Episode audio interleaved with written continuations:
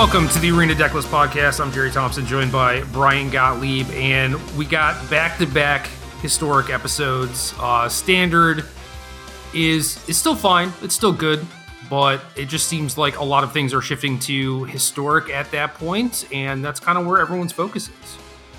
Yeah, the process of like nailing exactly what the Magic community is honed in on has gotten far more complicated in the present era. Like it used to just be like, oh, what's the Star City format for this weekend, or what's this tournament that's going on, and now you have to kind of guess what people are really interested in. You take the temperature in the room, you watch Twitter conversations, hang out in the Discord, see what people are talking about, and my best guess is that the interest still lies on historic following the release of Amonkhet Remastered. Also, uh, SCG Tour Online firing this weekend. There's going to be a bunch of the preliminaries and then the Sunday finals where you can qualify for the Pro Tour, Players Tour.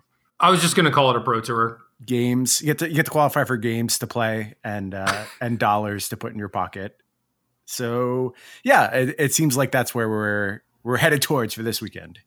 Yeah, historic Pro Tour coming up too, and uh, Kaladesh Remastered, obviously breathing a little bit of life into the format too, making people a little bit more excited about it. And I think that that's cool. I don't know. We talked a little bit last week about historic versus pioneer, and I think I think this is a reason why historic should continue to exist is because you get to slowly work backwards as far as you want and then you can do random things like the anthology stuff and continually keep it interesting. Yeah, it's it's an easy format to build and it's easy to get people interested in and serves as that important home for cards that exist on Arena. So I, have never been of the opinion that historic has to go anywhere. Uh, like to me, that that's the one that's safe. That's the one that should continue to exist. It's Pioneer. I'm not so sure about, but we talked about that last week. Don't have to get back into it here. But you're spot on. This has shaken up the format exactly enough, I would say. Like it's not a complete revamping. Things don't feel out of order. And as I say that, I realize I said that about the release of Zendikar Rising too, and then Omnath came and ruined every format. So I, I, say that with a little bit of trepidation. It, it's hard to say that with high levels of confidence right now, but all of these cards seem like fine addition to the format, and they're doing some expected things and some unexpected things uh, in the first week. There, there's some consequences that I didn't quite unpack when we were doing our top ten show last week. Yeah, uh, so normally we end the cast with a question from a listener, but we're going to start it today because these questions we got a couple of them and they're pretty similar. I'm just gonna I'm just gonna do them both. Okay. How's that sound? All sure. right. So uh, first one from Squirrel Master. If you just started Arena and want to jump into Historic, how do you go about building a collection other than dumping a thousand dollars into Arena? And then a uh, similar question from Firemind 12 I've never played a game of Historic and have a small to medium sized arena collection. Where should I start? So I think there's two parts to these questions, and one is kind of a technical question, like how do you optimize your dollar investment to get the most out of it? And the other part of the question is what deck do you play? How do you, how do you get into the format in the cheapest way possible with the fewest number of wildcards? Do you think that's a fair reading of what's being asked here? Yeah, yeah, I definitely do. There's another thing where it's like, how do you see your future involvement in historic? Because sure, you know, Squirrel Master I, talks about building a collection, right? So it's probably going to end up being, you know, trying out a decent amount of decks, having a lot of various options, like probably going long as far as like organized play is concerned, right? Yeah, and then Firemind's is more of like an entry level thing where you know what is what is actually the best way to get going. Uh, and i think that those two track pretty well with each other you know? No i agree. And obviously the quickest solution is always the dollar bill solution but swipe swipe that credit card. Yeah there there are more efficient ways to do it though. In fact i think drafting on arena is great. I, I, think the value proposition is absolutely there. Now, maybe that's because I'm an above average drafter and I, I win a lot, but look at it this way even if you're a pretty medium drafter, like, you know, GP level drafter, I think Whoa, that if dude, GP I'd, shade. I'd, uh, well, you know, take it, take it where it comes. But anyway, if you have some level of competence with draft, you've been around Magic Online, you've played some in person events, or you just hang out with your friends and draft a bunch. I do think that if on a monthly basis you just kind of play the early stages of the ladder. Like you go bronze to gold or whatever in the best of one drafts. The competition at that point is so soft that you should win a lot. And if you just stop when you get to gold and do that on a month to month basis, I really think it's so easy to be positive. And I have every single time I focused on drafting on Arena have come out ahead by a lot too. And I'm not even stopping. Like I keep going until I hit Mythic or whatever if I really enjoy the draft format. And it still comes out really far in my favor. So maybe I should say this a little bit quieter so they don't start adjusting things and, and take this option away. But if you have the time, you'd like drafting and you're good at it, I really do think you can build an arena collection by doing a bunch of that. Uh, as long as you're patient, you can't expect that you're going to hop in, do a bunch of drafts, cruise to Mythic, and now you have all the cards you need. But if you do this on a month to month basis, that kind of cycle of staying on the lower parts of the ladder, I think you really get a lot of value for a very low dollar input. Just recommending that everyone start smurfing. I love it. I mean, the system kind of lets you do it. There, there's two weird things about the system. You you can do that thing where you draw as much value out of it as possible, or if your priority is getting to mythic, you can do the opposite and just throw money at the problem. And you draft. If your draft deck is good, you play it. If it's not, you just drop immediately. And then you don't give up any ranks. You draft again, and then you continue your climb that way. So if your focus is just like making sure you're in the arena qualifiers at the end of every month, you can just dump money into the problem, which is really weird. But both of these things are fine under the way the system is set up. So why not take advantage of it? Yeah, I think the big difference between these questions is about time and certainly you know right. money is time and time equates to money. So yeah if, if you have you know small to medium sized arena bankroll and you have enough time to devote to limited and it doesn't necessarily feel like a chore to you then by all means do that because i agree with you. I think it's great. And know, a little anecdote here. I spent a hundred when Kaladesh came out, and I had some mythic wild cards left over, but I was out of rares, and there were a bunch of decks I wanted to build, and I haven't quite gotten to the point where I can build all of them. And I also didn't want to spend like another hundred dollars or whatever, so I just started doing some drafts, mm-hmm. and I have not, you know, I've basically been doing what what you said, you know, where kind of accidentally, really, it was just like a new set would come out, I do a few drafts kind of get bored of it and I just end up in bronze again, right? Yep. And my experience in bronze isn't like, oh, this is this is just free money or whatever. Uh, there are definitely some matches like that, which you know also kind of like takes some of the fun away it from does. it, depending it on on what you're trying to do. But I've also had some matches where I'm just like, my opponent is not a bronze level player, you know. So well, if we're all doing this, then we're going to end up there playing against each other, right? And I've definitely right. played against names I recognized in bronze too. So yes, that does happen, but certainly the high percentage is, you know, not of the super informed drafters. Right, exactly. So I yeah, I definitely recommend that. And obviously, you know, you're incentivized to do like a little bit of rare drafting since you're trying to build your collection, but maybe since the matches are easier, that won't affect you that much. And that was kind of what I was doing. I was like, ooh, Spire of Industry, I only have one of these, you know? Yeah. that, that's yeah. a wild card. All right. So I, I've also been doing that and also just been enjoying it. And I think, I mean, that's the reason why I was joining those queues is because I like artifact based draft formats a decent amount. So this one was one that I actually did want to draft. Do you want to hit our listeners up with some quick draft tips for this format? Do you have anything that's been particularly good for you or?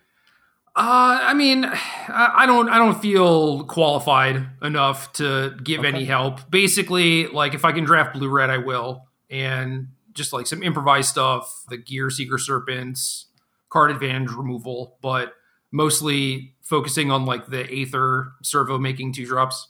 Yep. So I don't know. Nothing, nothing super fancy. The one that I currently have right now is like green black energy, which is just a pile of crap. But you know, you, you win some, you lose some. I kind of wanted to drop, but I uh, gotta gotta get my money back. Sure, gotta grind out that value. Yep. So I, I agree with that. Easiest way to do it is is just swiping a credit card, obviously, but not everyone has that luxury. But uh, Arena with like you know the the daily quest bonuses and like you know just getting gold from that and using that to draft and stuff like that. Like you can build a collection over time pretty easily. Yeah, I I know like my perspective on this is it's certainly warped by my experiences somewhere along the way, probably with like Magic Online and actual Magic. But to me, Arena seems pretty generous. And I, I already know as I say that, like I can see our YouTube comment section blowing up in my head. People don't feel that way. To me, it seems like you you can engage with the game as a f- both free to play player or a low econ player and get a very reasonable set of decks. As I say that, I will immediately acknowledge that most other digital TCGs do an even better job. So I'm kind of equating this as the equivalent form of magic, you know, where where it's exactly the paper game and then it looks kind of cheap. But in comparison to other digital TCGs, it doesn't quite track. But you know what? Those games aren't magic. And there's a reason I do a magic podcast and write about magic and have played magic for 26 years. It's because it's the best. So if you want to play the best, I guess there's a little premium you're going to pay uh, to do so. I, I still find Arena entirely reasonable, though. Yeah, I mean it's it's good as far as like okay, here's some gold, here's some packs, here's some random cards. And Magic Online doesn't give that to you, but at the same time, it's way easier to liquefy your Magic Online collection. It is, you know. So Arena has that problem for sure, where it's like you're accumulating all of these things, but they may or may not be worth anything to you, which sucks. Yeah, it does open up some of like we always use this term ironically, but I actually mean it here magic as Garfield intended, where you're just like taking your available cards and putting that together to make your decks. And like, granted, that's not what we do here. Like, this is a different podcast, but there is a large number of people who use Arena in that fashion and are discovering magic in that way. And maybe eventually they'll end up here listening to this podcast and starting to do the more refined metagame. But I, I like that it opens those doors for people too. And it kind of forces you to go through the exploratory process that you and I went through naturally. Like we had to do this because it's just maybe I'm speaking for myself here. I won't speak for you. But when I started playing, there was just no information. So you just took your cards and you put them together in interesting ways and tried to do something powerful. And I think some number of people are getting that experience for a pretty low cost, which I really like. Yeah, but if you want to participate the way that a lot of people are trying to participate through like organized play and stuff like that, yes. it's either going to take you a long time or some yes. money. Absolutely. So figure out what you want to do. Maybe it is, you know, short term goal, long term goal type of thing where it's like, I would like a deck to play. Well, figure out what deck you want to be playing and I don't know, maybe wait for this next pro tour to happen because you'll have like a large sample size of different archetypes you can choose from. Maybe you can aim for something that has a lower amount of rare mythic wild cards, stuff like that. Start working towards that. And then use that as your way to dip your toes in the format, learn the format, and maybe you know try and branch out into other decks from there. Yeah, I actually have some firsthand experience, uh, almost as a consultant to someone who is engaging in this fashion with historic. My brother doesn't spend money on Arena, but has put together like he he had one or two standard decks which were of the budget range and he's like well now i want to play some historic and he used to play mono blue in standard and now he's ported that over to historic again with with no money in and like I think he was on the verge of mythic last I talked to him, just playing mono blue and historic. And I don't think mono blue is the best deck, but we talked a few weeks ago about how there is like metagame space for that deck to be good. And he tunes it and he comes up with sideboard plans in part based on cards he has, but like finds ways to win under those constraints and, and yeah. does quite well. So that's one deck that comes to mind. Like if you're looking for an entry point and you love that play style, because I know a lot of people are large fans of like mono blue tempo style decks. That deck seems fine right now, and you can build it very, very cheaply. Yeah, I, I, guess that's one of the good things about historic is that there is a lot of power level across the board. Yep. And we're going to talk about a lot of decks today that are like wildly diverging archetypes and strategies and things like that. And some of them are pretty cheap. Like I, I think either mono white auras, blue white, white black, however you want to build it. I mean, that's uh, mana based considerations aside. Like you don't have a ton of rares in a deck like that, and mono blue's another one. Yeah, and even mono red, it, it depends on the particular build of mono red, but some builds are definitely more on the cheap spectrum of things. And, you know, forgo the mythic rares like Embercleave and are just built around rares. And I, I think any deck that primarily generates its power from the rare slot and not the mythic slot. And also, you have to play some commons and uncommons. And it's weird because lots of decks just kind of skip that rarity at this point, And it seems like they have to be trying to do something specific before they have to dip into commons, uncommons. But they do exist. And if you find those and you only have to come up with like, you know, 25 rare wild cards to produce a deck, that's very attainable with very minimal investment. Yeah, one thing that I would like to see them do is more Monastery Swiftspears and fewer Soulscar mages. I agree with you. I think that's but, a, a large positive for the player base. For the player base, yeah. For the company, maybe not. But I mean, you can also, it's not like, you know, desirable rare just goes away or whatever. You can just make a different desirable rare, right? Mm-hmm. Yeah. Uh, but but maybe that doesn't track as far as like arena sales or whatever. Or like, you know, getting people to the point where I was in, where Kaladesh comes out, and I've I've mostly been bled dry by other things. So it's either I put money in or I don't participate. You know. Yeah, it's weird. The goals have obviously gotten murky at this moment and mucked up, and people still are complaining about the mythic rare slot and they say oh well they said this is what mythic rares will be we're so far gone from that like it's not even worth mentioning what they said mythic rares would be they're they're not that they're something different they were always going to become something different and they are firmly there at this point so uh, i understand the frustration but we kind of have to let that promise go and understand that that was never going to be a real thing but I, I don't know mono red right now is just like almost everything is a rare, which sucks. Like yeah. when we start getting rare lightning strikes, then I'm I'm really gonna be upset. But yeah, it feels like only a matter of time. Like everything goes in that direction. Yep.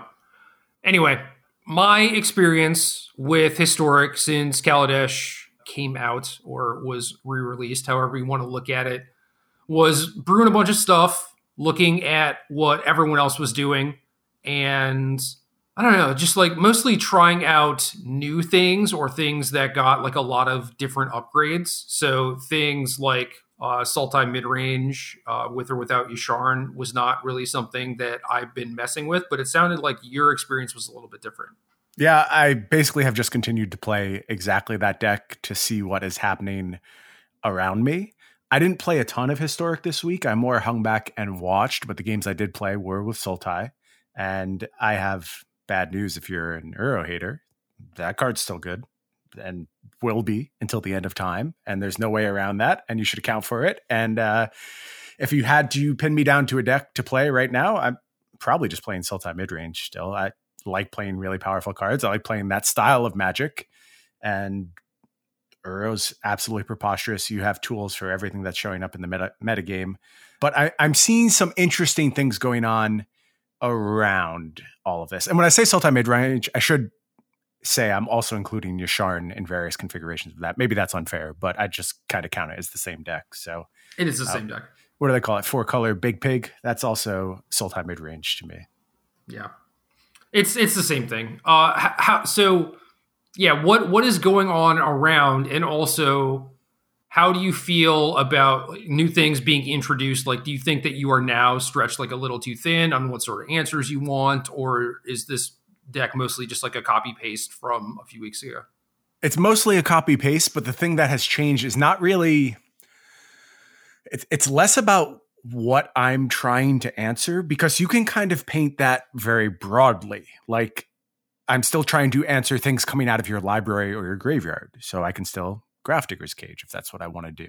Uh, obviously, like the Uro synergy is problematic, but most Sultai decks are built where they'll sideboard out Uros pretty happily and just go ahead and go to Grafdigger's Cage. And that's been fine for me. I know it's not like the cleanest deck building, but like it's what works. And your cards are powerful enough that you can get away from Uro in a lot of games. Most decks that you want a cage, you don't necessarily need Uro against Very good to point. beat. So yeah like Jund Sacrifice might be the example where like having the life gain would be nice, but I mean, if you get to side those out, then maybe their claims are just completely blank. So maybe that's that's a benefit. Sure. Yeah. So uh, the way I see the the main change is less about what I am accounting for and how people are accounting for me. And the particular card that I sort of poo pooed when we did our review last week that actually is having a fairly sizable impact is Chandra. And mostly for its ability to interact with Yasharn. Uh, that's, I mean, obviously, I'm going to have my experience tainted a little bit by what I'm playing. So if I'm playing Yasharn decks, no kidding, I'm going to say, "Wow, oh, Chandra is a big deal." But it seems people are picking up on this, and I'm seeing copies of Chandra in goblins lists, which I didn't think we'd do that. You can play it in Jund Food if you want to. You know, you find it off your various search engines if you're doing Trail of Crumbs type, type stuff. Obviously, collected company plans become worse when you're doing Chandra things, but Yasharn was a real, real changing point for the format. A lot of decks got much worse when that card became a big, big part of it. And having a very versatile sort of strange answer that still contributes to your core plans is a really big get for a lot of these decks. Yeah, I agree with that. I, I think Chandra is definitely showing up in a lot of places and it has mostly impressed, which I guess shouldn't be, you know, that surprising. It's it's just always weird to me where it's like I'm pretty sure the format or like Magic in general has just passed this card by on power level, but I don't know things like that still find a way to be quite good and like it's got a role and it, it's got four yeah. things it does too so like you can find something for the card to do even when it's bad right so i don't know like chandra in uh goblins doesn't surprise me because it it just like contributes to your overall game plan right? It like ramps you into muxus kills Yasharn whatever. Yep.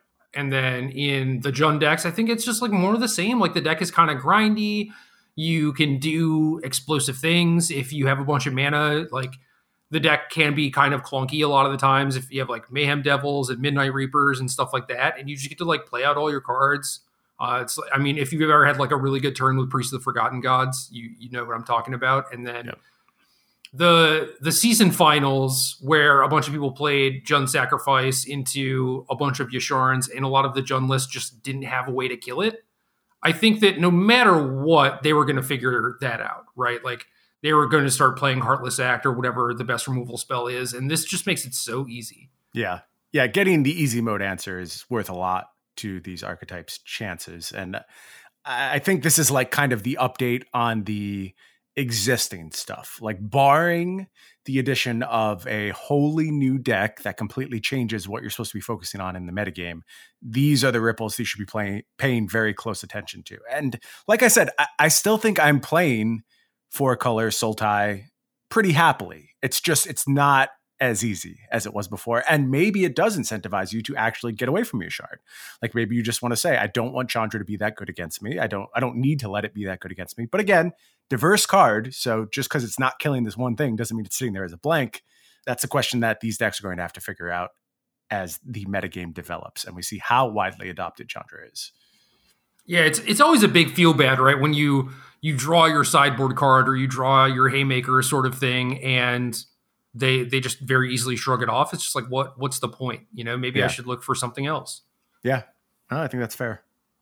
One one thing I will note about historic too is that I don't think I've played a single match against Sultai, and if I did, it's like one. Interesting. Uh, I've I've just played against like a lot of different stuff, and I'm hearing things from people where it's just like, oh, Marvel is everywhere, Mono Red is everywhere, and it's like, I've played, played, played like 100 matches since Kaladesh came out or something, and I don't think I've played against the same deck, you know, more than five or 10 times. So this is the experience from Magic that I think a lot of people want, where you just play against like a diverse suite of decks and the games are fun and interesting. There's a lot of replayability. So I don't know. I recommend this format pretty heavily right now. Me too. Uh, and I I didn't think we'd get to that point, and I'm honestly a little surprised we got to that point because the yeah. management around the format hasn't been what I would term like the most hands on. It seems like a lot of fly by the seat of your pants decisions, and you kind of end up with weird, weird metagames that don't make a lot of sense. But in their defense, they've fixed those metagames and they they've taken action and they've they've gotten rid of the outliers. And this is a format where you really see the value of aggressive banning because this format 10 years ago, if you try to do it with the ban philosophy of 10 years ago, I don't think it works. I think it just crumbles pretty quickly people would have lost interest. But the rapid bans have done a really good job of keeping me coming back to historic for more. Yeah, no, I definitely agree with that. I I don't miss any of the cards that are gone really. So I'm pretty happy with how things have turned out. And it went from what I kind of considered to be like a fake format where it's like they implemented it just for the sake of doing it so people could use their old cards and it didn't look like they're really caring about it all that much to like oh like this is this is serious business now. And yeah. the format's actually in a really good place.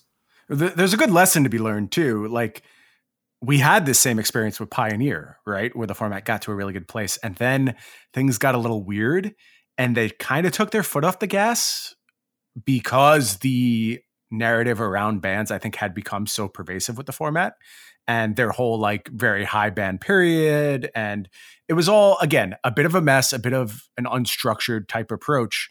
But they got to the place where they had decided to take their foot off the gas, and there's still a lot of problems just sitting there in the format. There was Inverter of Truth, there was Underworld Breach, and they lasted for way too long and completely tanked the momentum of the entire format, along with a bunch of other stuff.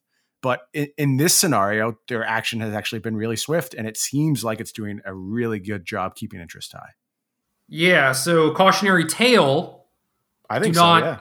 Do not take your foot off the gas. Like, please keep curating this format. Again, maybe without Phyrexian Tower type of stuff, but like, keep keep caring, keep showing that you care. If there's a problem, get rid of it. You know.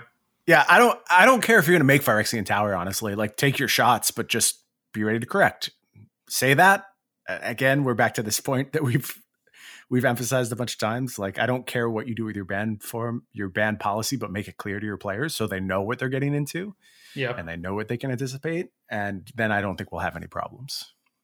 Yeah man it, especially for something like historic it should be something along the lines of if a card gets banned, you should probably get double the two. wild cards. Yeah, you should get. I think this all goes away if you just give two wild cards, and then nobody complains about bans, and you understand that's how you engage with historic, and we can all be happy, and we don't have periods where we sit through miserable meta games and look, you give up a little bit of money up front with those four wild cards, and you make a lot of money on the back end when you keep people coming back for more over and over. With every yeah. single remastered set you do, if you have a devoted base of historic players that are forking over their money as fast as they can so they can build their new decks, you've hit a home run. And the way you do that is just by keeping the format good and staying engaged with it. Yeah, I'm not sure how much it actually walls people. Say say you ban some you know we, we've had these questions like how do i get into historic? Clearly there are people out there who are still not engaging with the format quite yet. And if you know we're singing the praises of like this ban heavy format i mean ideally it doesn't come to that but like i like the fact that when there are problems they get addressed. So like mm-hmm. you get involved in historic and you spend a bunch of wild cards to build this deck and then you know something Poof. gets banned and you get four wild cards for your trouble. Like that is more of a disincentive to continue with the format than just like getting double the wild cards. It's not like, oh yeah, like I was gonna spend more money, but I just have these free wild cards instead. It's like, no, those wild cards aren't going to be enough to get someone to another deck on their own, yeah. right? But it's going to incentivize people to maybe like continue investing in the format because it's they're not taking that big of a hit right? So I, I don't even know if it's like, oh, you're losing money up front. Yeah, it kind of seems like a no-brainer to me. I don't know why we've been so strict about it. I mean, I do know why. What's what's the answer whenever I say we don't know why? It's money. money. Yeah, I mean, it's, it's I, I, was wondering if that was like a trick question somehow. Nope, but nope. Very obvious. Very obvious answer. It's it's always money. Uh, yeah. So that, that's how we've gotten to the point. But I am saying, even if that's your master and you're all about the money, uh, I think you can make more of it with a more generous refund policy yeah, I it just it's so weird to me where I don't know, it seems like a fundamental lack of understanding with how your player base operates. Yeah, because I like to do this, I'll, I guess I'll give another perspective.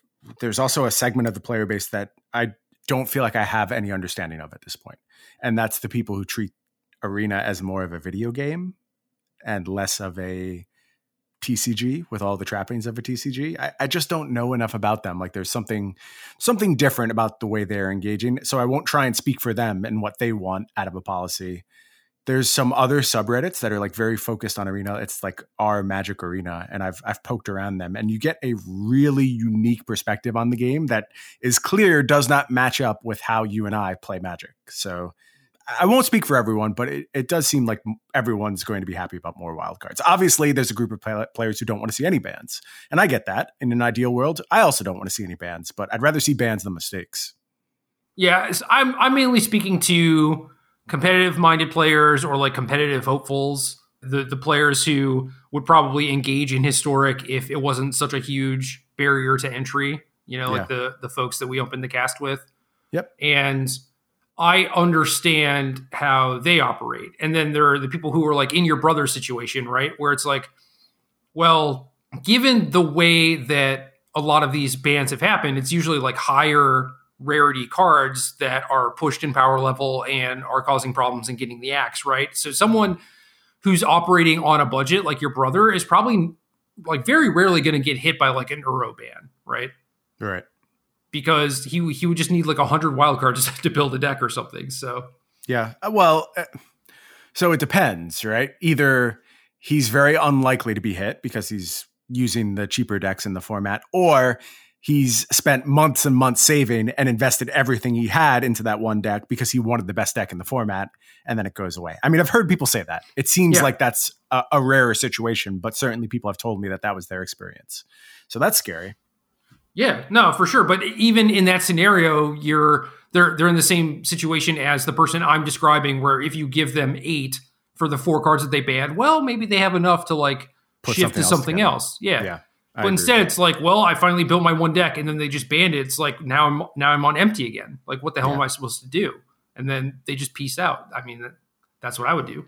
Oh, absolutely, hundred percent. I'd be done. Anyway, Marvel. Thankfully, cards are probably not going to get banned from this deck. I don't think so. Uh, I haven't seen a Marvel list that has even looked remotely playable, quite frankly. Check out my them. article coming this Friday on StarCityGames.com. Can't wait to read it because thus far the Marvel lists look awful. And I'm not concerned about the deck whatsoever. Now, I said this last week. There's a way you can build these decks where I start to get interested, but your card quality suffers so much and the thought that all I'm going to do is just spin my Marvel, put an Ulamog into play, and that's going to be good enough. That just ignores what this format's about. A format with main deck Grafdigger's Cage right. at the ready. So it, I, I didn't have a huge fear of Marvel, and thus far, I'm glad I wasn't too scared of this card because it hasn't shown me anything. I still believe it has like tier two potential. It just hasn't produced it yet. So get to work, Marvel players. I guess we'll start with this article on Friday. Uh, I did. I did a lot of work. I tried a lot of different stuff, and I. And what's I your kinda, take? I mean, did you get there? I have a deck that I think is very good. Okay. But it it is very good because it's not all in on Marvel. Yeah. And that has historically been the case. Like all in Marvel decks are generally not very successful, especially in a format like this where you noted a lot of decks are main deck and cage. So you you just can't do that. Uh, granted, Marvel into Ulamog beats basically everyone. But you certainly run into issues when you're just, you know, naturally drawing your Ulamogs and there's not a good way to actually hardcast them. Like there there are ways to do it if the game goes to like, you know, turn 8 and I think that that's a fine backup plan, but mostly I kept the deck functional by shaving on copies of Ulamog. Okay. Uh, yeah, t- tell us some more about your deck. I mean, you're not spoiling anything. The article will be out by the time this goes up. What, yeah, I mean, it's the hallmark features. It is Temur. I tried a lot of different stuff. You know, like Cedric, for example, started with Sultai because Fatal Push and Thoughtseize are great, right?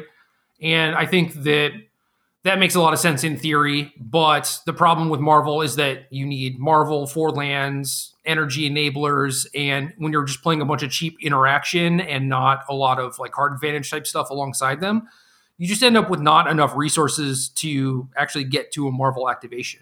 Mm. And that problem is further exacerbated when you start drawing Ulamogs, right?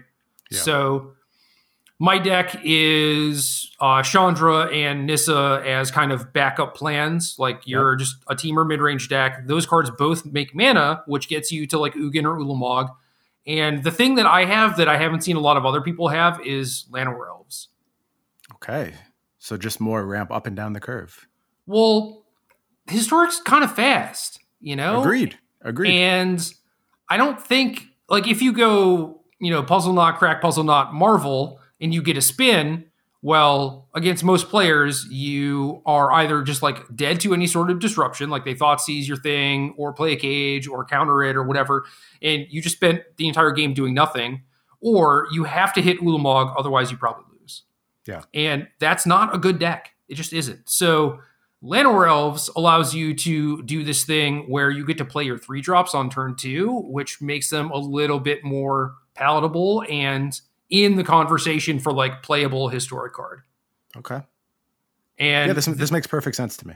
Yeah, and then in the in the meantime, you're just like ramping into planeswalkers and stuff. So the mana the mana is good enough for you to like Llanowar Elves into Whirler Virtuoso, and your deck is already built to like cast Attune on turn one. So you know you have the requisite amount of turn one green sources, and Llanowar Elves was the thing that made my deck like ten percent better. Okay. And then there's all the fun stuff that I tried, and I go over like so many different options in my article, and it's just like this. This just doesn't work. Like, what was the craziest thing you tried to put together? Dude, craziest thing? I don't know. I can look. The one of the things that I keep coming back to is Emry because yeah, you know, it's it's like an artifact related thing. You have uh, marvels that you can recast from the graveyard. You have Woodweaver's Puzzle Knot as an enabler. You can play like Gilded Goose as a mana accelerator and stuff like that, but you just run out of space for actual interaction. Hmm. So and and then you know Emry is also just like kind of a weak card, but maybe the maybe the coolest thing I was doing was Genesis Ultimatum as a thing that you could cast, but is also kind of uh, you know busted to hit off a Marvel. Yeah.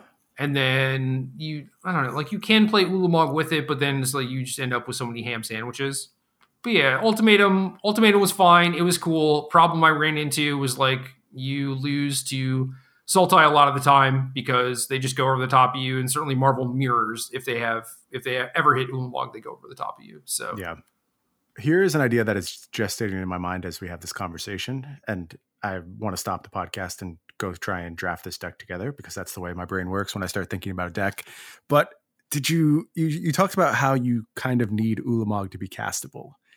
Did you ever do anything with Monument and just like an almost colorless build of Marvel? Where I mean, maybe you're just like, I'm trying to think how you make this work with the puzzle knots. Like maybe you are just base green colorless and you play like do we have yeah, we have Hashep Oasis and all these ways of making colorless mana, and then you have monument on turn five, and then you just go turn six, or maybe there's like smaller accelerants along the way too. Like maybe you can still play Llanowar Elves because you're doing things like the DFC Greenland anyway, because you want that effect in your deck.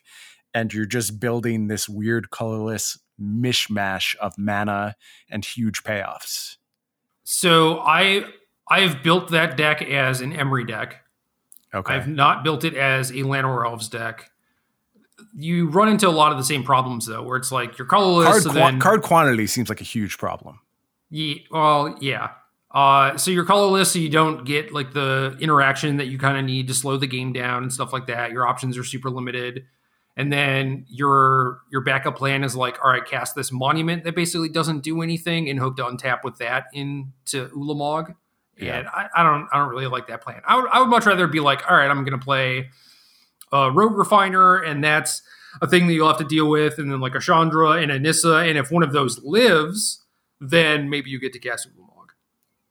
Right. Whereas I, I have a monument problem where I just I, I want it to be real so badly. Yeah, it just it doesn't provide you any immediate payoff, which stinks. That turn where you play it and you just do nothing is so painful. So so painful. Yeah, and there's a lot of reasons for people to have artifact removal too. I mean, like your your marvels are not safe a lot of the time. Right. And this used to be a thing more so in post board games where you to like curve effectively or because you had a thing in play that you were going to block with you would play out marvel when you had like five energy or something and then they would Mhm. blow up your marvel and it's like oh that's stupid i need to wait until i have six well it's it's like that in game ones now too so Hmm.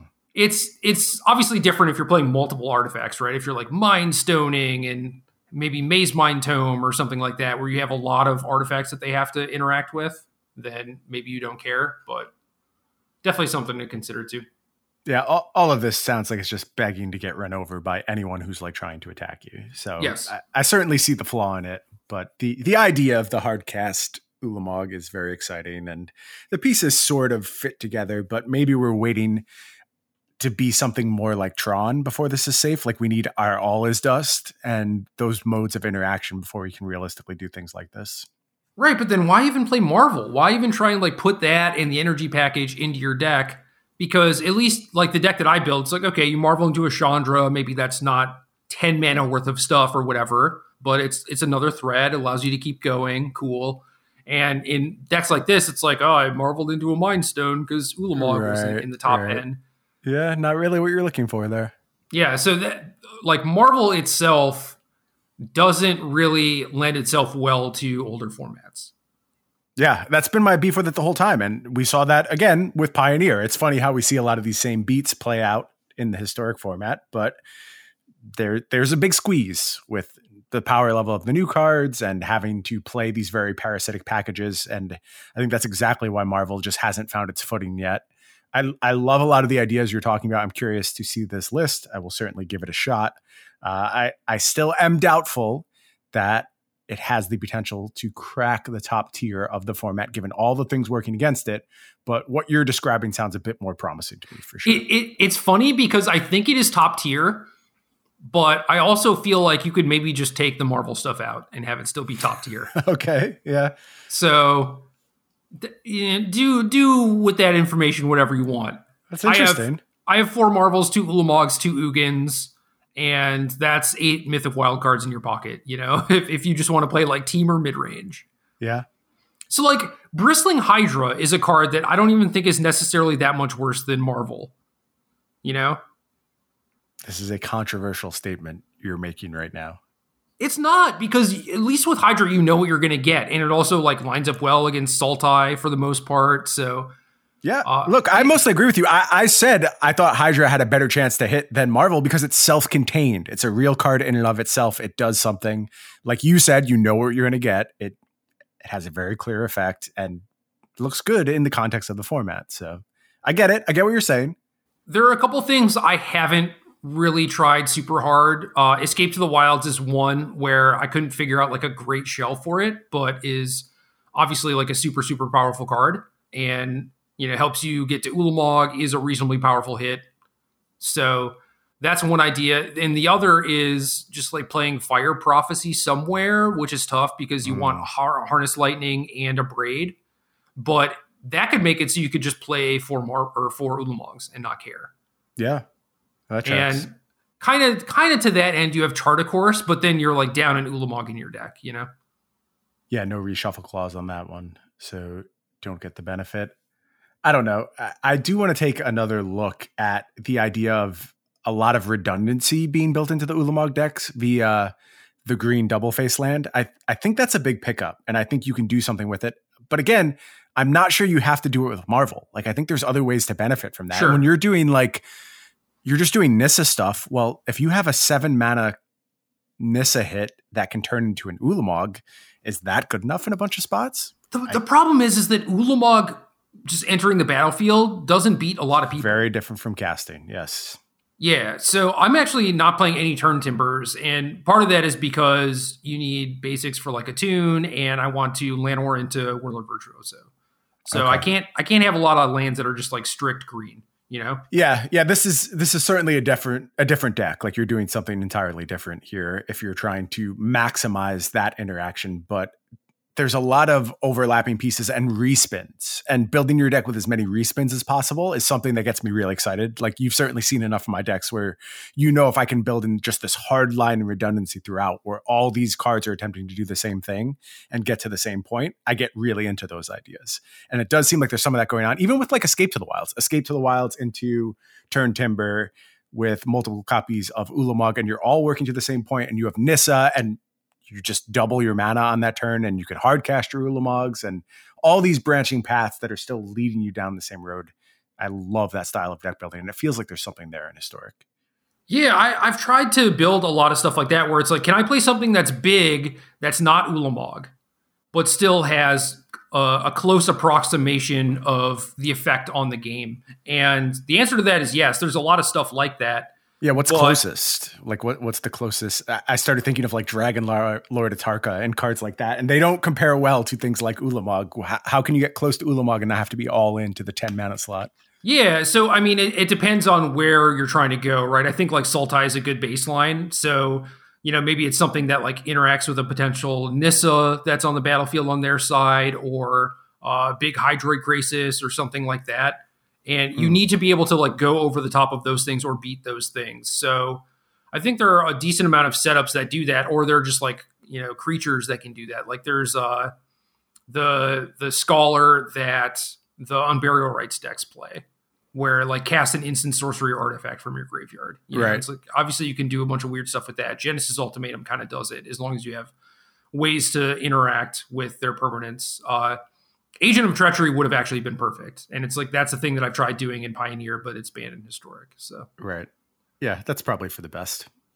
Yeah. So I mean if if you're if Marvel ends up like kind of sucking and people stop playing it, then you can build a Marvel deck that goes big and doesn't rely on Ulamog. And like Ugin is kind of close to that, but it has a lot of problems with Nissa lands. Mm-hmm. But yeah, depending on where the format is, there's there's a lot of ways you could go. I think that's one of the things I like the most about Historic is that all of these decks still feel like they have their branching paths open. Like nothing feels completely closed to me. Like it's supposed to be built exactly in this fashion. And that's good. That means there's potential for churn. There means there's potential for creativity. And that's one of the reasons I'm always excited to go back to Historic. Yeah, there's there's a ton of playable cards, which helps, right? Because you know, say you're addicted to Cat Oven, and it's like, well, I like Collected Company in this metagame, or I like Bolas the Citadel, or you know Chandra or whatever, or like as far as like the Gruul decks are concerned, it's like you know you're not locked into Collected Company, and that opens up a bunch of different avenues. And it's kind of the same thing with Sultai too, right? It's like you have a bunch of different removal spells, different threats, uh, different uh, sources of like interaction that you could play you know, you could splash white for certain hate cards, blue white control if you've ever tried to build a deck like that. I mean, you have so many ton, ways. Yeah, a ton of different options, different win conditions, different card advantage engines. Like you do get to tailor make a lot of what you want your deck to be doing outside of just its general base strategy. Yeah, and not to harp too much on like the state of magic because we've certainly said a bunch about it already in this episode and over the last few months but this is what we are always saying like the ideas that have ruined the past two years of magic obscured a lot of really interesting, smart, exciting designs that were lurking just below that level of obviously absurdly pushed, absurdly broken stuff. And now, with the aggressive approach to banning in this format, all that stuff is getting to shine a little bit, and you're getting to use all these various options to attack specific metagames. Yeah, and it's it's great. I mean, I I don't want to look at like this list of decks and be like, well, this is the only way you can build Sultai or the only way you can build Mono Red, and yeah. it's just it's not true. And you know, if you look at our Twitter account, right, it's like maybe like the last five mono red decks that get retweeted are you know all 20 or 30 cards different right? It's yep. it's just cool. Yeah i agree. Uh anyway mono red. Mono red is very good. Bomat courier very busted. Uh chandra quite good there too all tracks. I, I know a lot of folks are really excited about the way Mono Red has been playing. Plenty of people sitting towards the top of the ladder. And it makes sense, right? If you try to muck around with nonsense, Mono Red is going to kill you in this format. The cards are very, very strong.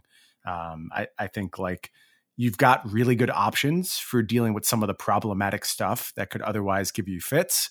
Things like Rampaging Ferocidon come to mind as a way to just both attack and shut down weird things like Cat Oven and blunt the impact of things like Uro, which could really ruin your day. So there, there's really good options for Mono Red.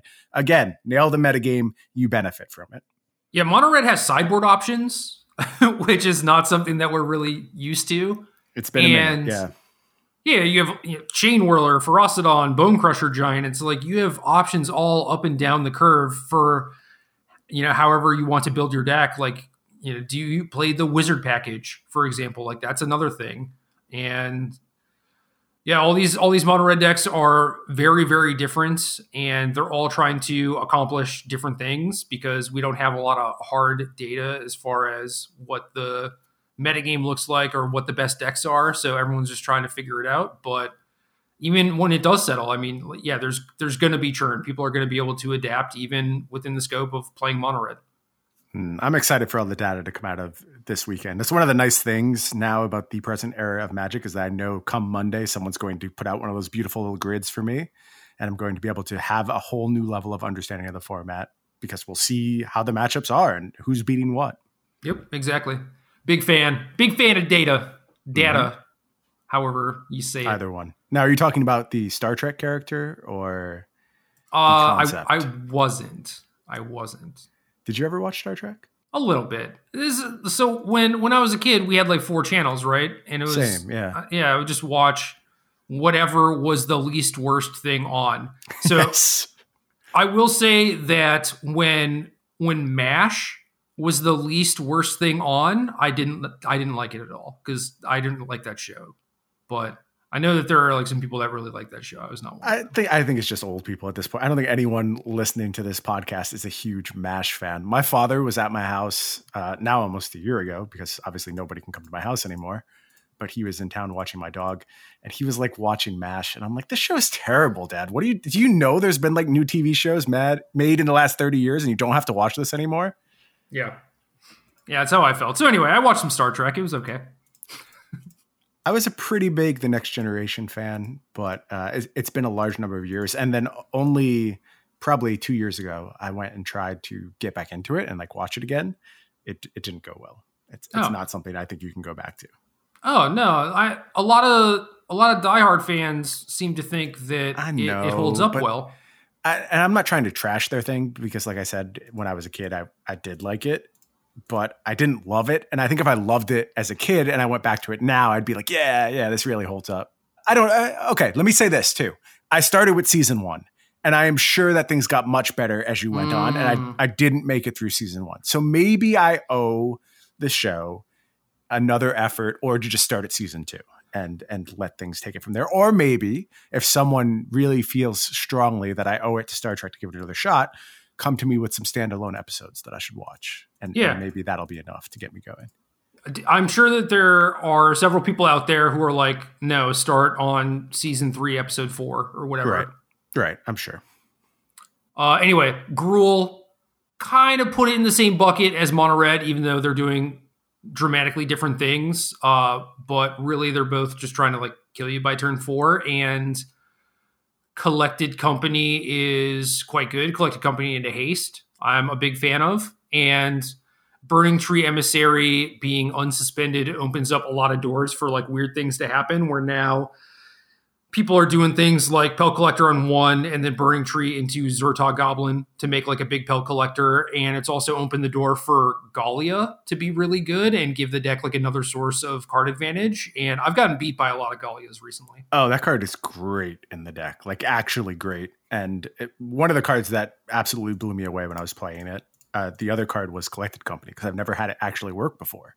So it was real exciting to just always be putting two creatures into play. I, I agree with you. I think Gruul is an excellent deck, and you know that's not my style. I'm I'm not usually a beatdown guy, uh, but I've I've played my games with it. It's well built now. It has answered a bunch of the problems I had with the archetype throughout its time in standard recently. Now it's just a powerful, powerful beatdown deck with some play to it, and you can get a little tricksy, and you can time your collected company, and you do have card advantage with Gallia. So, I, I, big fan of this deck. I expect very nice numbers out of Gruul after this weekend. Yeah, the, the DFCs are huge also, and the mana base is not bad because you have Stomping Ground and the Pathway. Yep. Uh, and I tried to build various Rakdos decks, you know, reliving my Bomat Courier glory days, and like Blood Crypt Dragon Skull Summit is not the same thing, and the the ally color decks need another dual land. Well, just just a matter of time, right? We'll we'll get something resembling the cards we need at some point. Maybe. I, I Pioneer has the same problem too, right? Yeah, it, it's weird. I don't know that it actually benefits the format. I think it just makes it feel awkward. Like it's interesting. It's interesting that all these colors have their own unique constraints for a minute, and then when I am actually like trying to engage with a format, I don't want these decisions to be dictated by an imbalance in mana basis. I don't know why. Obviously, like there's imbalances throughout the game that are always dictating things to you, and they're always influencing the metagame. But, but something about the mana base, color pie, you know? Yeah, something about the mana base feels worse for some reason. Yeah, yeah. Just you know, give me give me Sulphurous Springs, and I'll be happy. I won't complain. Specifically, anymore. the Ice Age Sulphurous Springs with oh, the demon in the hot tub. Yeah, obviously. Great obviously. version of Sulphurous Springs. Uh, auras you you were a big SRAM fan. Have you SRAMmed anyone? No, I'm I'm not going to be the one SRAMming. I, I've been SRAMmed, and card does what I thought it did, and these decks got much better as we suspected. I, I don't remember what my specific breakdown was. I think I said they might push into like tier 1.5 with the addition of SRAM. I think they're just tier one now. I, th- I think the Auras decks really benefited from the redundancy of their Lord effects here. And they just always do their thing now. There's there's no denying the Auras plan, and it's really hard to deny them access to the game. So if your deck doesn't account for the type of things that Auras can do with its best draws, you're going to lose. It, it's just a hard constraint on the format at this point. Yeah, this is another example of deck where if you like Turntimber Ulamog into play versus casting it, it you just lose. Good game. Yeah, yep, you're not you're not beating them. Even then, I mean, they have various things to like protect their thing from Ulamog anyway. So you might still lose regardless. But yeah, and uh, good. I mean, like there needs to be some limitation to people trying to Ulamog you, and there, there's enough of them. There's good beatdown strategies, and this particular one I think does it in a combo-y way. So it, it's just nice to see so many avenues of play opened up for the format. Yeah. Uh, colorless ramp is another one. Uh, obviously, like colorless deck, artifact set. There's probably going to be something, and basically the scary versions that I've run into are ones that are trying to like Power Stone Shard sculpting steel, and I know that we poo pooed sculpting steel. I think rightfully so, but it does enable these decks to kind of go off with Mystic Forge and stuff. And this is no longer just like some colorless ramp, like you know, doing weird stuff. Like now they actually just have a legit a legit combo kill.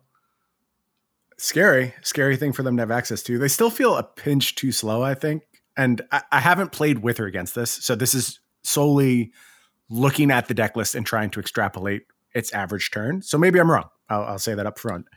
But just reading the list, I, I, am concerned they don't cross the speed threshold that I would expect from a deck that's trying to just like power out their end game. Yeah. What, what do you think? Am I off here? No, I, I agree with you. So against things like Marvel, again, if I put Ulamog onto the battlefield, maybe not really a big deal. Uh, if I cast it, they probably lose. But you know, me doing it, say I miss with the first Marvel or whatever, and then get to uh, retry it on turn five, maybe that's a little bit too slow. But mm-hmm. if they if they have no interaction or are facing like any sort of disruption, like a deck like Gruul or Mono Red, you can expect to just run them over. So right. you see some versions splashing like Extinction Event and stuff like that uh, to try and play catch up a little bit. And I think that's probably the way that you have to go. But I don't know. Regardless, like this this is a real deck. It's probably not tier one or anything, but it's still solid. It's hard for me to see a world where I would rather do this than something like the more traditional ramp approach, like Sultai.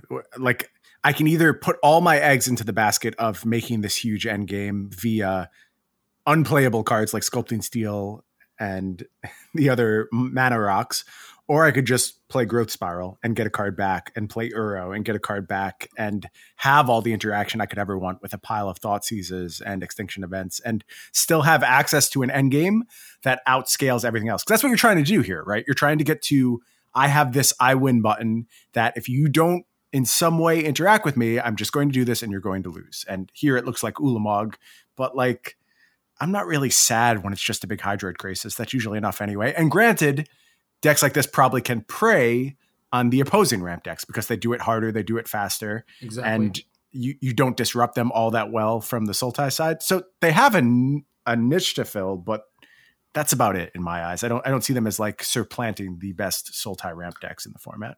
No, me either. I, th- I think it's just good at different things, like you pointed out. I mean, maybe you go a little bit bigger than actual Sultai. You're hard to bust up because you're so threat dense, and people aren't playing like mass amounts of artifact hate. You know, you're not getting Shatterstormed or whatever. Uh, you get to play things like Maze Mind Tome to help you grind and everything. You have Karn main deck, which shuts down Marvel and is decent against Cat Oven and stuff like that. So there there are benefits to playing a deck like this for sure. But as far as like power level, speed of the format, it's not quite there. Yeah, it's a sidestep, and a good healthy format should have sidesteps. So if this can be part of the format, I'm all for it. I, I want weird things like this to pop up when people aren't accounting for it. Yeah. Uh still good. Agreed. Great core. Yeah, less less sold on this deck than just Mono Red or Gruul, like one of the straightforward aggro decks, especially since those decks have their own sources of card advantage now. It, it doesn't feel like you're playing an all in aggro deck when you have like Chandra, Hazaret, Collected Company, that sort of thing. Yeah, I, I guess the thing you get when you're playing Jund Sac is just a better control over opposing small creatures. So if we ever find ourselves in a Llanowar Elves format, I'm pretty happy to be on the Jund Sac side of things, but I don't know if that's where we're at at this moment. I, that that's really the big push for me. Is just a little bit more interactivity, especially when the bodies are small across the table. Yeah, I don't know. I look at uh Jund as a deck that is maybe better against like three casting cost creatures and not Llanowar Elves. Because by the time you kill Llanowar Elves, it's it's so late. Whereas the red deck has like cheap burn spells and can Okay. get under you. you Yeah, know? yeah. I, I see what you're saying. That makes sense. Uh, and then th- those are the decks that I think are like the most interesting or have maybe gotten like the most stuff and are close to being tier one. And then I don't know. There's some other stuff I want to talk about, like Blue White Control, God Pharaoh's Gift. I don't think they really picked up a lot and aren't super interesting and are the types of decks that are just like a little bit behind in the format. I have felt that way for a long time, and I, I want Blue White Control to be there, but like we said, Gear Hulk, I don't think is doing it. What I've heard people mention in the context of Gear Hulk is more Narset setups, people trying to do commit to memory, also using like in general Dimir shells as opposed to Azorius shells, Yeah. so Yep. a little bit more disruption, and that's interesting. I, I still can't get over the Gear Hulk problem. That's still very present to me. But at least you're doing something different with your control here, your control deck here, and you have like a real finishing plan. And I've loved Narset setups for a long time where you try and basically wheel of fortune and leave your opponent with nothing. So this obviously is going to get my interest. I've done it with Teferi's puzzle box. I've done it with uh, what's the nonsense card that has flashback that gets played in Legacy? Days Undoing is that the right one? Uh, Echo. of Echo. Eons, right? I always confuse confuse those two cards. Uh, yeah, Echo of Eons. I've done that in Legacy. So any Narset setup that's trying to mind twist your opponent, I'm in on. I still have Gear Hulk concerns, but I like that they're trying something new uh, for that deck. Let me let me tell you about a thing that I ran into when building Marvel, and specifically the sideboard, is that I don't think you can really turn to dispute in this format. I think the format is like a little too wide for that to be your interactive card. Okay, well that that's exciting news for Gear Hulk. Yeah, so uh, my my split right now, and I'm I'm fully aware that I might have Gear Hulk problems. Uh, my plan against it was mostly like keeping a couple copies of Abrade, but uh, I have two spell pierce and two negate, which obviously is not very good against that card. But like there are things like Karn and Nissa where you need cards that are just not dispute. Okay, that that makes sense. And if you're getting stretched thin enough, I I can see a home for Gear Hulk. I guess there's also the Grafdigger's Cage problem, and maybe further pushing that problem is the fact that the blue white decks were main decking Grafdigger's Cage previously. So Yeah. that was like a large part of their identity, right? Is they wanted to be able to control your graveyard. And if they didn't, they couldn't beat you. Like it's not like they wanted to do that. They had to do that. Otherwise, they were way too vulnerable to things like Uro, everything that the graveyard offers in the historic format. So if you're not doing that anymore, just so you can have access to Gearhulk, then your Gearhulks better be real good and they better be answering a lot of problems for you. And I do think, like, again, going back to the Dimir version, at least you're doing something new with your Gear Hulk. You're not just trying to use it as a value card, you're using it almost like a combo piece, uh, a Splinter Twin situation, if you will. So I, I appreciate that mode of deck building. I'm not convinced it's tier one or even tier two, but it's it's an interesting wrinkle that I'm going to spend some time on in the next few weeks. Yeah, it is interesting because Dimir has Thoughtseize. You can go after, you know, Graveyard Matters cards or Collected Company stuff that Cage would normally be good against. And you have Extinction Event, which is better against things like Uro than than Wrath of God would be. You know? Yeah. So it's like I think you need Cage a little bit less, and there are things like Cling to Dust that you could play if you really needed to, where Sure, you don't yeah. have to be reliant on Cage, but Cage is just so good against the decks that it's good against. It is. It is. There's a reason it's a large feature of the format. Yeah. Uh, what about Rakdos Pyromancer? Somehow you're the Pyromancer guy and not me. It's just been a minute since I touched Pyromancer, and I, I, I don't have a real reason why I was continuing to win. Uh, I also hate calling it Pyromancer. I'd rather call it Arcanist because it really feels like an Arcanist deck to me in this context. Again, a, a bunch of main deck graveyard hate was problematic for the card, although you had Bedevil, so you were prepared for that. Uh, I don't really know how I drifted away from the deck. I, I wasn't losing to much with it, and then I just started playing other things, and it feels like everyone else went along with me and also stopped playing the deck. So maybe it bears looking at again. I mean, do you see anything in this format that either bodes well for it or bodes poorly? I mean, Sultai going over the top might be an issue. Mono Red and Gruul being like a little bit faster and having hard to deal with threats might be an issue. But obviously, I like what the deck is doing. You know, Yeah, I I think you can build around all those things. If you are conscious of what your opponents are doing, there's a lot of options in the Rakdos colors, and you can set up a pretty good game plan against anyone. Uh, you know, maybe it means more claim the firstborn or more innocent blood, but there's always ways to account for their strategies.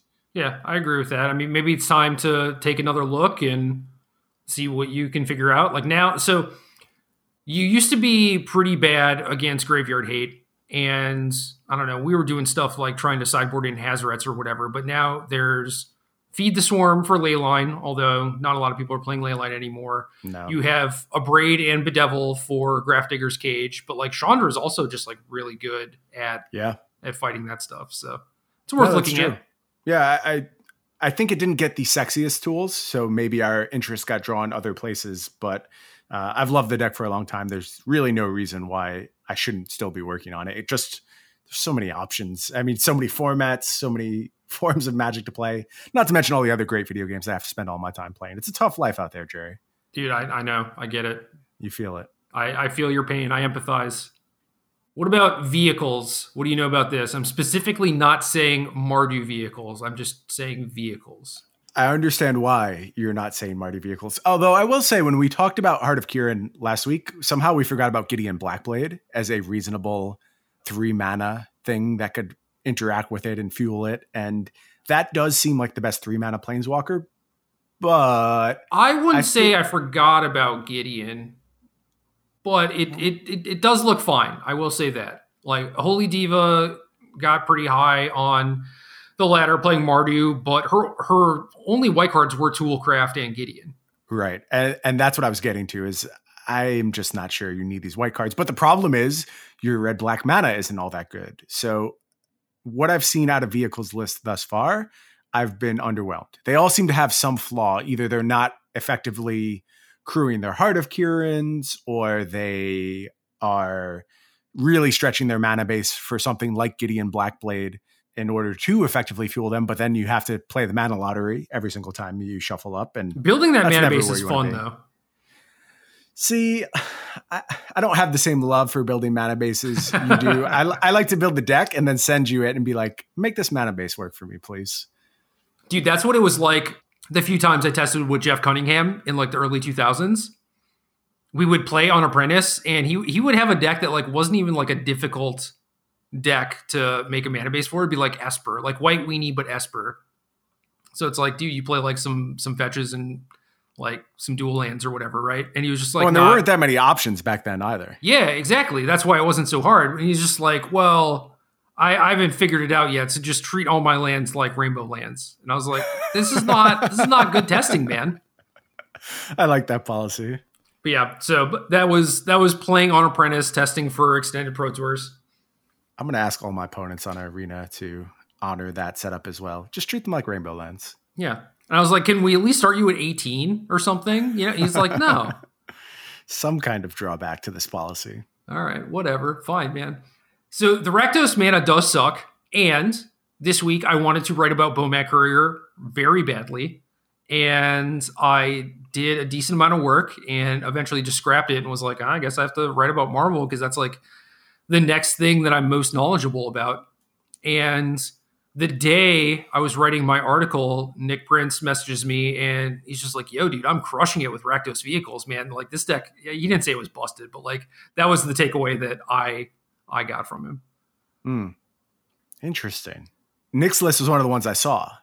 And when I looked at it, again, it looked light for Heart of Kiran. It just didn't seem like it could effectively crew that card. I think if I remember the list, I'm just trying to go off the top of my head, but it was like two Chandras were the only planeswalkers, and then it had the Skyclave Shade and Scrap Heap Scrounger Suite. But I don't know if he was maxing Skyclave Shade or not. Do you recall?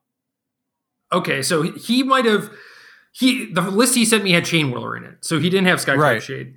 Okay, okay, So so, this- maybe there were no Skyclave Shades. No, so this this could be a new list because I think I convinced him to cut Chain Whirler.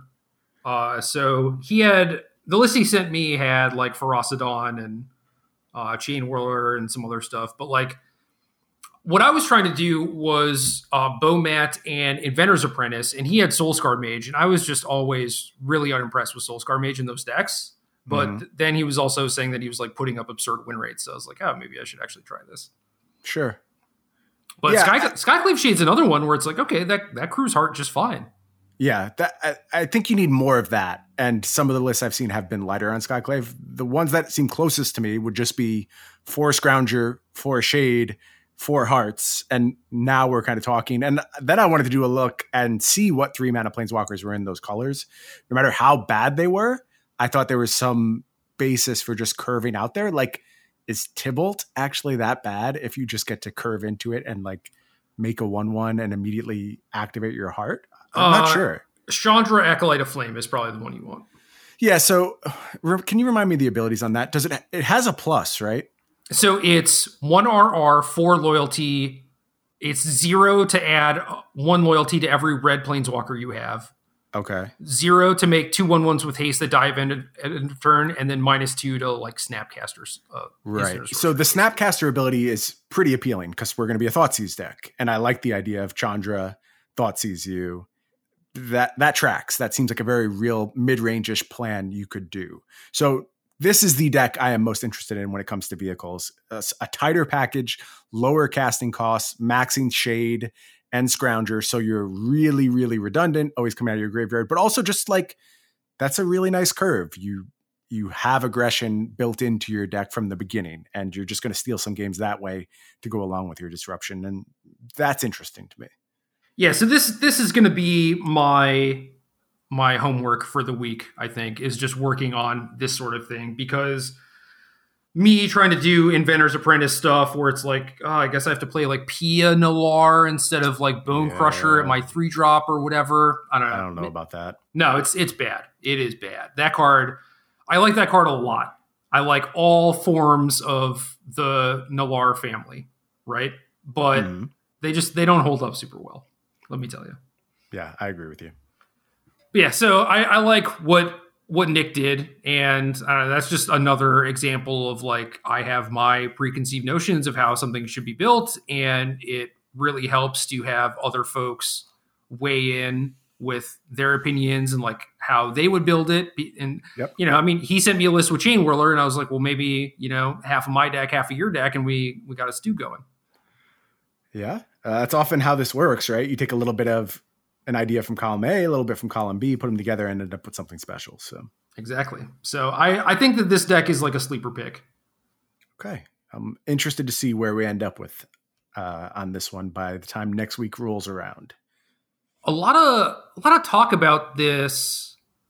You know, once once we add Skyclave Shade to the mix, I was wondering why it's like, oh, maybe we should be like mono black, but the one drops there aren't good, and you know, you're not getting Chandra. You don't really have like a good card advantagey thing like red has. You don't get Bomat Courier, Abrade, stuff like that. So I guess red black still makes sense.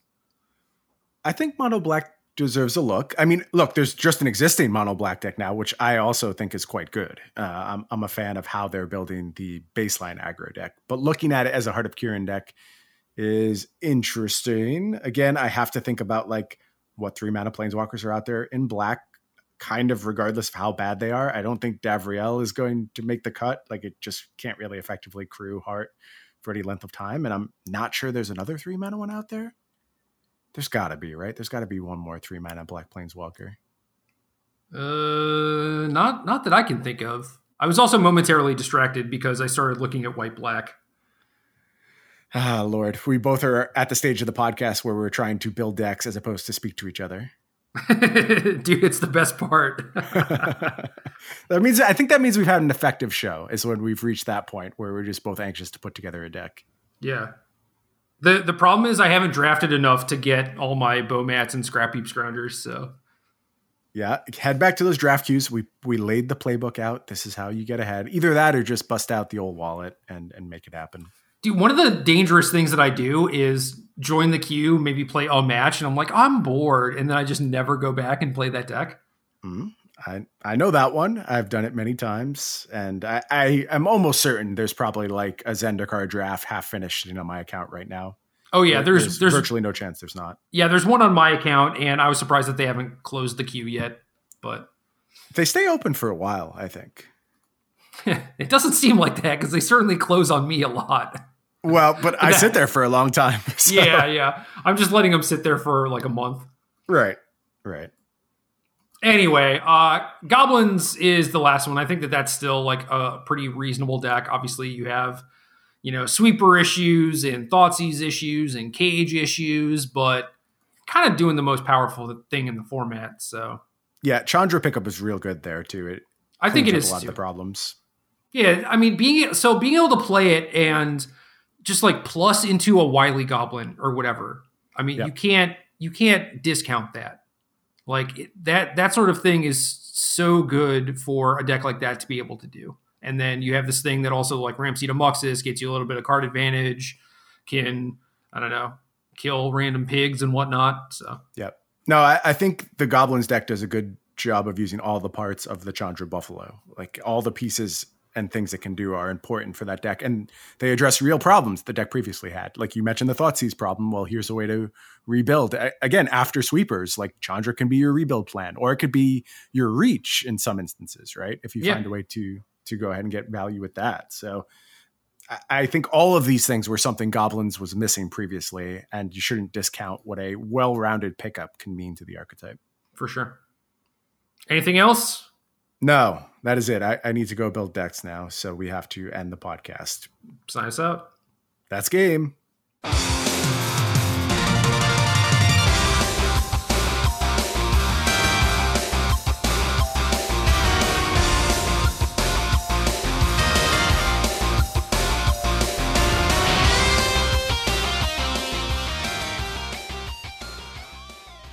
Good luck.